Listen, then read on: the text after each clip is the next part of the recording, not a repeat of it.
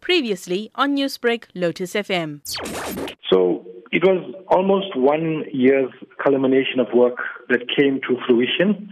Uh, we've run our cables connecting the Nata School Primary, being the third recipient of a gigabitized fiber line. So what this in turn will do, give the school an opportunity now to move onto a digital platform. At present, there's over 1.2 billion students out of school globally. A lot of them have the advantage of e-learning, whereas in KZN, only 37% of people have access to the internet in KZN.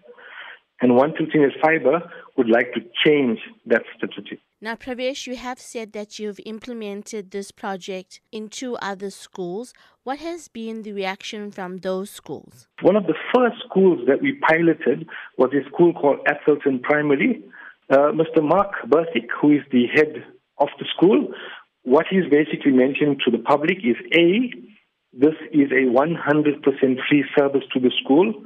Even when we went and approached him initially, he was very reluctant because there is no free lunch anywhere in the world or in South Africa for that matter. And he stood there with his testimony stating that the school, the entire school has been transformed with this internet because they've had the opportunity of putting smart boards in all the classrooms.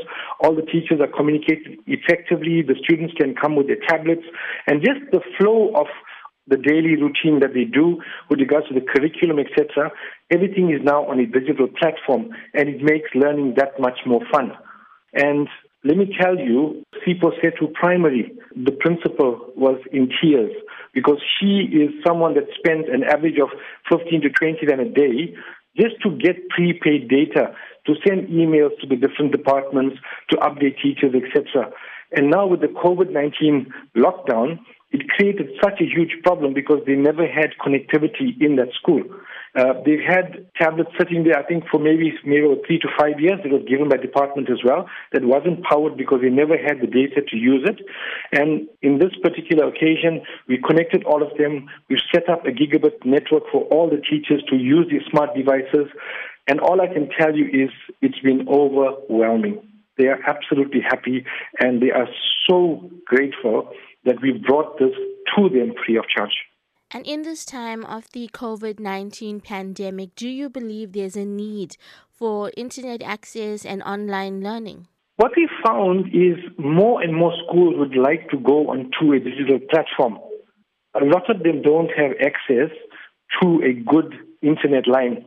Secondly, the community doesn't have access to good internet at home.